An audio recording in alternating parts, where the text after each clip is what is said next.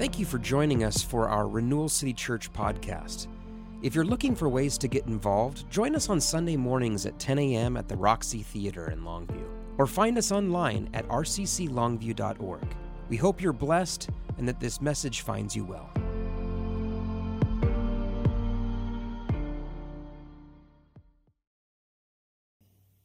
So, I've got a, a short message that I've prepared for today.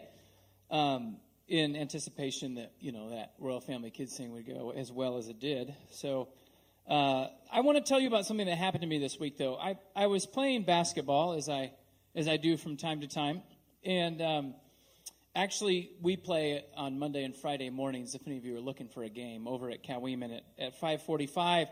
And uh, my good friend Jacob Thompson was there. He's a bit of an athlete. He's pretty tall. Uh, he was visiting. He's he's serving our country uh, down in Texas, right? In Texas, but home this weekend. So so he came. So he doesn't come all the time. And and uh, you know how when changes happen and you witness it happening day by day, how uh, you maybe don't notice those changes, but when you've been away for a while and you come back, then you notice how big that change was. And so at one point I'm, I'm guarding Jacob, and he scored a bucket, and he felt some need to explain why, I don't know, why he scored a bucket. And he, and he made a statement that uh, James didn't jump as high as I thought he would. And I was like, wait, wait, wait, stop. What? And th- this is the story of my life now, right?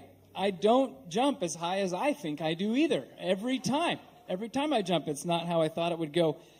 And and this really, I mean, not just, you know, a, a commentary on the aging of a, a man approaching middle age, but it's kind of a use it or lose it principle. I mean, jumping is a bit of a risky venture because you have to land after you jump, and that becomes increasingly dangerous with age. And so I don't jump as much as I used to do. And when you don't jump as much as you used to, you, you lose that ability.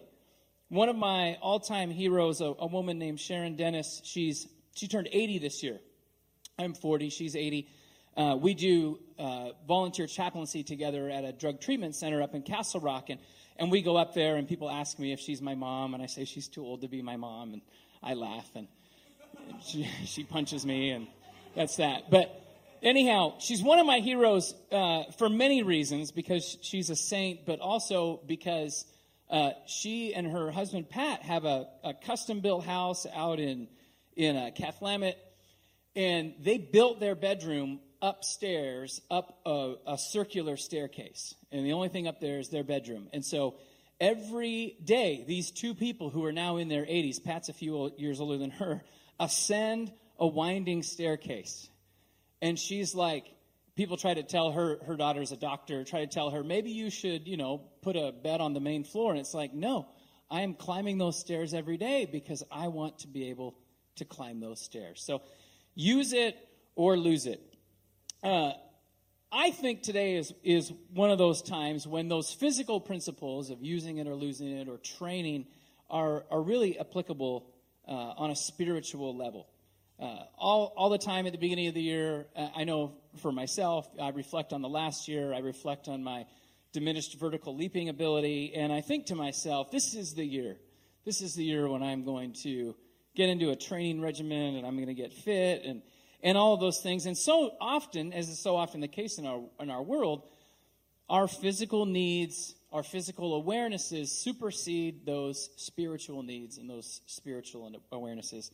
And although it might be a little bit canned to use a sports analogy or a fitness analogy for your spiritual life, I want to remind you that Paul did that very thing in 1 Corinthians chapter 9. Paul writes in 1 Corinthians chapter 9 verse 24, "Do you not know that in a race all the runners run, but only one gets the prize? So run in such a way as to get the prize. Anyone who competes in the games goes into strict training, and they do this to get a crown that will not last. But we do what we do to get a crown that will last forever.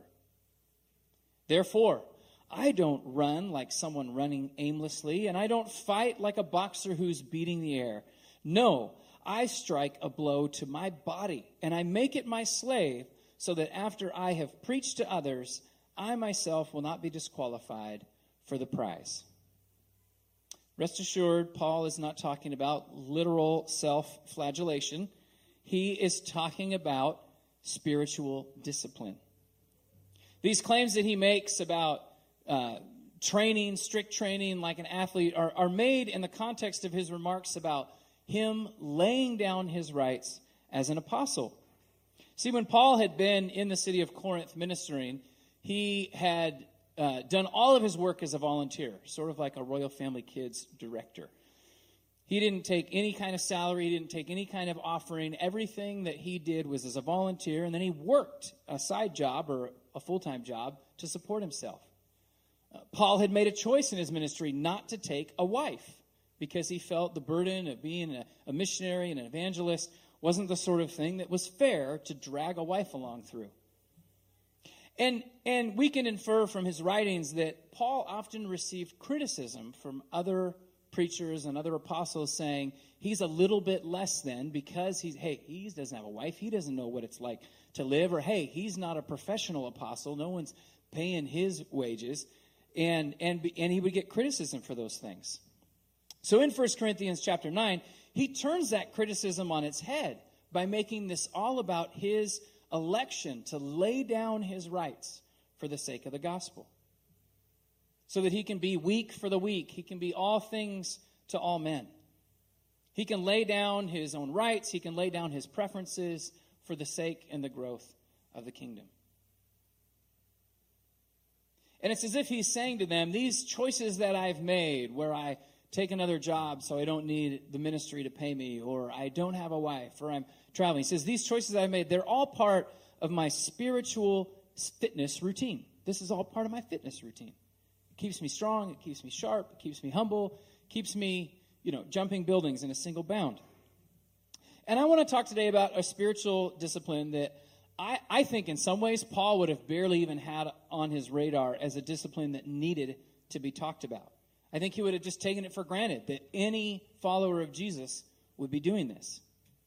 In fact, he only mentions it a handful of times in his writings, and that's the discipline of studying the scriptures.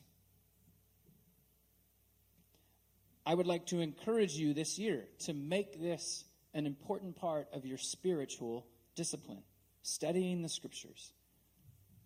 And now I have for you a real rarity here. I have a three point sermon on studying the scriptures.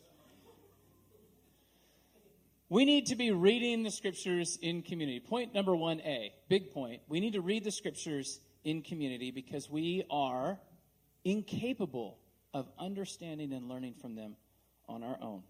Now, before you get upset, listen to point number one. Point number one: first thing you're first bit of community you're supposed to read in read scripture in community with the Holy Spirit. Read scripture in communion with the Holy Spirit. Jesus describes to his disciples how in his absence, the Holy Spirit is going to be playing the role of comforter and, and teacher. Uh, 1 John chapter 2, the apostle writes to the believers uh, saying that they have this presence of the Holy Spirit with them that teaches them. We need to read in communion with the Holy Spirit because our minds are so far removed from the mind of God. Our reading of Scripture needs to be an exercise in connecting with God's Spirit in a meaningful way and seeking out His insight into what we're reading. We need to read in community with the Holy Spirit. We also need to read in community with the experts. If experts is a term that maybe offends your pride a little bit, we'll say we need to read in community with the witness of history. This is something that we have to understand. The authors and the scribes who preserved the Hebrew scriptures for us, their baseline of understanding the scriptures was based on a principle of memorization. Meaning that the people who felt qualified to interpret scripture, the people who felt qualified to copy scripture, were all people who had committed the entire thing to memory. I'm not talking about getting your dozen monthly Bible verse memory verses in. I'm talking about people who had this thing memorized, who were crazy familiar with it. The people who felt qualified to teach on it were people who had it memorized. And so I stand before you today, admittedly unqualified to do any of this. We're talking about a totally different viewpoint of what it means to understand the recorded scriptures. I think we can just acknowledge that. Be like, yeah, I might need a little bit of help understanding this thing that I I promise you, I'll never memorize it. I'll never will. Cover to cover. Not going to happen. We also need to because the original language is foreign to us. 1 John chapter 2, the word that I mentioned in 1 John chapter 2 and said that I called it the presence of the Holy Spirit with us, it's actually a, a word that's often translated as uh, the anointing, because you have the anointing with you. It's a Greek word, chrisma. And, and how do we get from anointing or chrisma to me saying it's the presence of the Holy Spirit? Well, at risk of boring you, the Greek word chrisma is also used in the Greek copy of the Old Testament. So the Old Testament was originally written in Hebrew. Greeks took over the world. The Hebrews translated the Old Testament into Greek, and that was the version that most of the New Testament is quoting more often than not, is the Greek version of the New Testament. This is the version that Paul quotes more often than not. And so uh, the Greek word chrisma is the Greek word chosen for the Hebrew word that was used to describe the anointing somebody with oil. So in the Old Testament law, God's telling Moses, this is how you anoint a priest for service. And the Greek word chrisma is inserted in there in the, in the Septuagint, the Greek copy of the Old Testament. They talk about, God tells one of the prophets to pour some oil over a new king or pour some oil over a new prophet. And all of this is meant to symbolize God's Spirit coming and residing with that person. And the Greek word chrisma is what is used to describe that.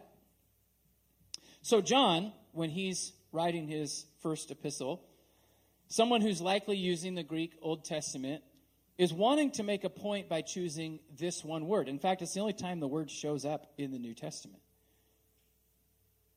John's trying to point out in a world where they don't have superscript numbers or, or links to different things, he's trying to link this word to an important principle that you're supposed to have memorized. and so he uses this word saying, The Holy Spirit is with you, just like the Holy Spirit was with the, the priest serving in the temple before. The believer in Christ is meant to be anointed with the Holy Spirit, just like the priest was anointed to serve in the holy place. The believer in Christ is meant to be anointed with the Holy Spirit, just like the king was anointed with oil and set apart by God to serve as a king, or a prophet was anointed and set apart to serve. Of course, the New Testament teaches us that we are a kingdom of priests. And God has, uh, in Christ, shared with us the ability to reign with Him forever and ever. So, John's trying to make a point to us that this is who we are. But you don't find that in the English. And you don't find that by yourself. Everything I just said didn't come up with any of it on my own. Had to lean into the experts or the witnesses of history to gain that kind of understanding. This is just pointing out that sometimes there's some really important themes in Scripture that disappear with our modern language and culture. A couple of weeks ago, I was talking about the creation story, and in Genesis chapter 1, we have the Ruach, or the Spirit of God, translated Spirit of God, hovering over the waters at the beginning of creation. We have God there in creation. Genesis chapter 2, we have the Ruach, or the breath of God, being breathed into humanity. And in Genesis chapter 3, we have the Ruach that's translated as the cool of the day in our English versions. So we think of those things differently. We think of God as present in the creation story before anything's been spoken into existence. And then we think of God as with humanity, breathing the breath of life into him. And then we think of God as somehow absent in the moment that Adam and Eve fell. And yet, that's not the Hebrew understanding of this. Through this word, using the same word each and every time, the Hebrews are thinking of God as present every time they see the wind blow. They're thinking of God as present every time somebody exhales a breath. That was a gift from God. That was a gift from God. Their language has structured them to see God as present in all things, even in humanity's fall.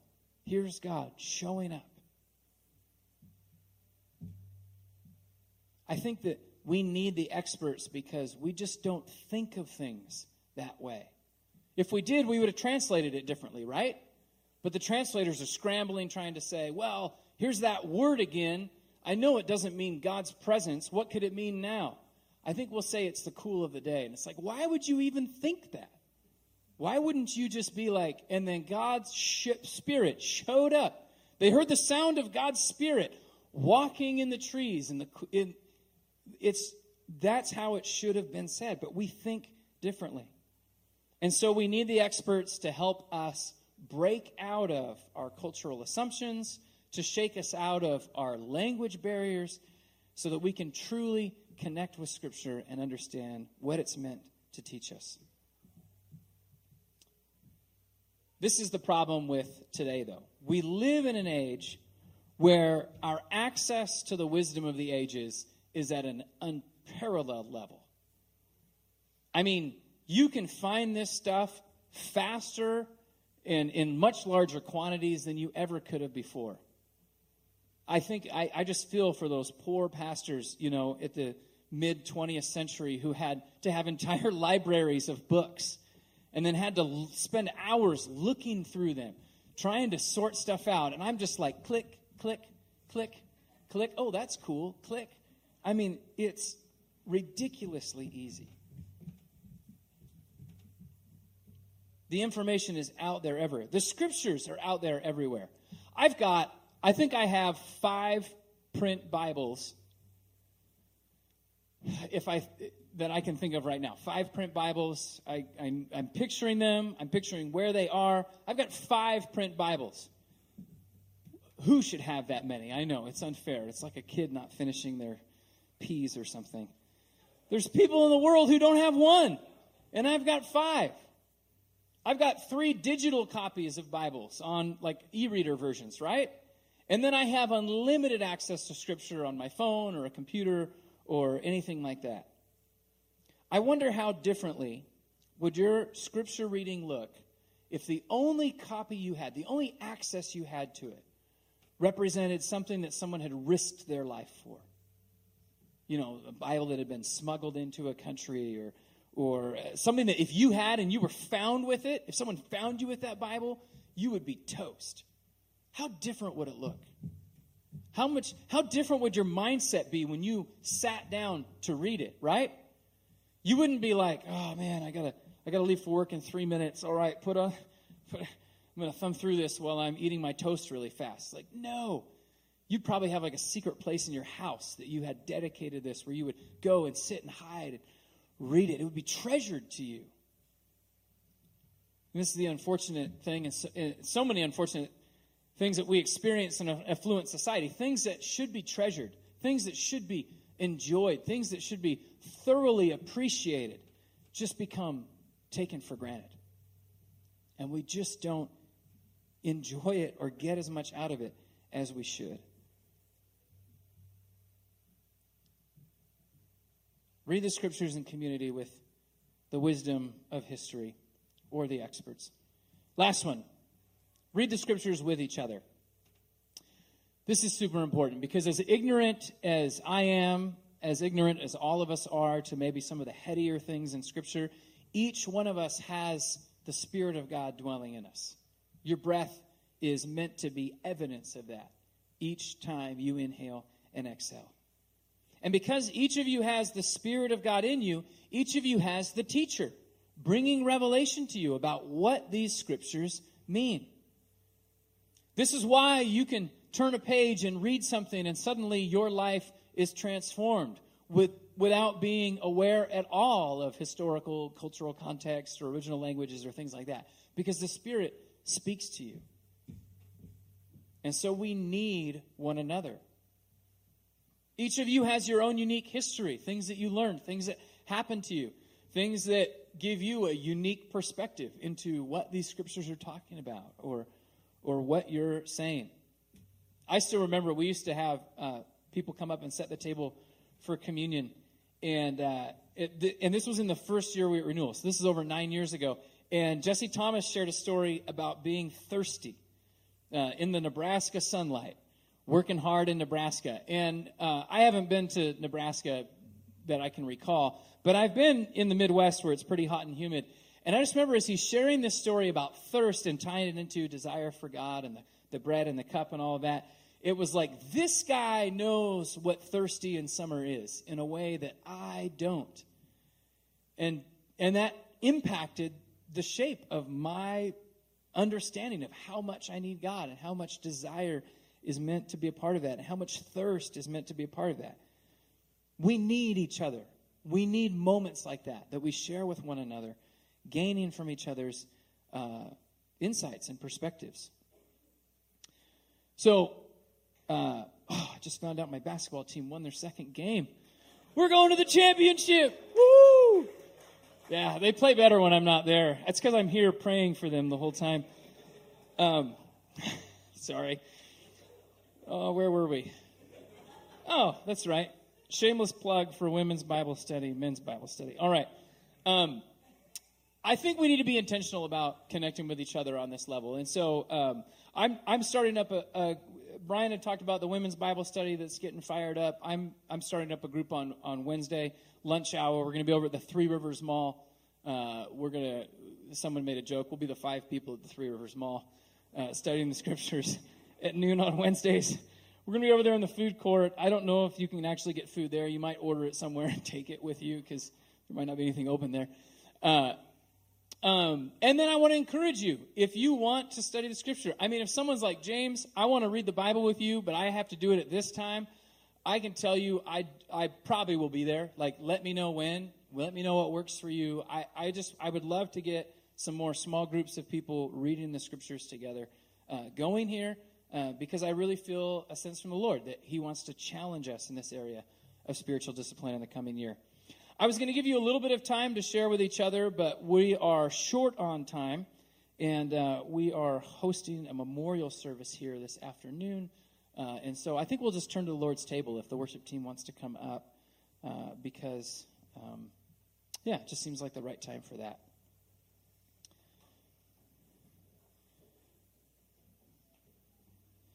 The scriptures teach us that on the night that Jesus was betrayed, he uh, sat down to supper with his disciples, and during the meal, he took the loaf of bread and he broke it. And he passed it around to his disciples, and he said, Here, take this bread and eat it. This bread is my body that has been broken for you. As he's saying this to his disciples, of course, they are all Jews themselves, they're all, they have the Old Testament memorized. And bread is incredibly significant in Hebrew Jewish culture uh, because it was the bread of God that fed them for 40 years in the wilderness.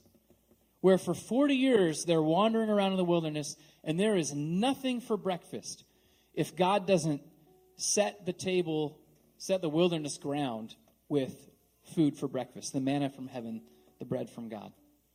And Jesus made a comment when he was teaching the Jews. He said, I am the bread of life that's come down from heaven to the world to give life to all men. And I think in some ways what Jesus was saying at that supper with his disciples was, I am the bread. Here's a table that is set with my body broken for you. And this is all that you need to eat and be satisfied. After supper, he passed around the cup and he said, This cup is my blood, sealing a new covenant. The blood of the new covenant. When Paul writes about this covenant, he says, God is no, in this covenant, God is no longer counting men's sins against him. Of course, Jesus' disciples had a firm understanding of covenant and what it meant to be God's people and be set apart by God and people who are meant to relate with Him in this covenant that, that governs and sets the stage for all of their relationship. And in this new covenant, God sets the, the stage for relationship with the sacrifice of his own life. It's as if he says to humanity who's been afraid of death since the garden, God says to them, I would rather die myself than see you unreconciled, than see you die in your sin. So I'm no longer counting your sins against you. This is the new covenant. So every week we gather at the Lord's table and we tear off a piece of the bread and we dip it in the cup. And we just we eat we receive these truths into ourselves saying it's enough. This is all that is needed for my salvation. It's enough. And so as we sing another song uh, i just want to invite you to come up to the table as you have an opportunity to and tear off a piece of the bread dip it in the cup and receive the body and the blood of christ is all that's needed for you this year for your salvation it's sealed it's settled you're loved you're accepted and uh, Christ has redeemed you. So, Lord, we thank you for your sacrifice. We thank you for your love. We thank you for your grace that's constantly at work in our world. And we say yes to it today. We receive it from you. We thank you for a table that has been set with good food, good drink that is unto eternal life for us. May we be nourished by the fellowship of your Spirit, by the body and the blood of Christ, and may we be empowered to go and seek your kingdom this year and this week. In Jesus' name, amen.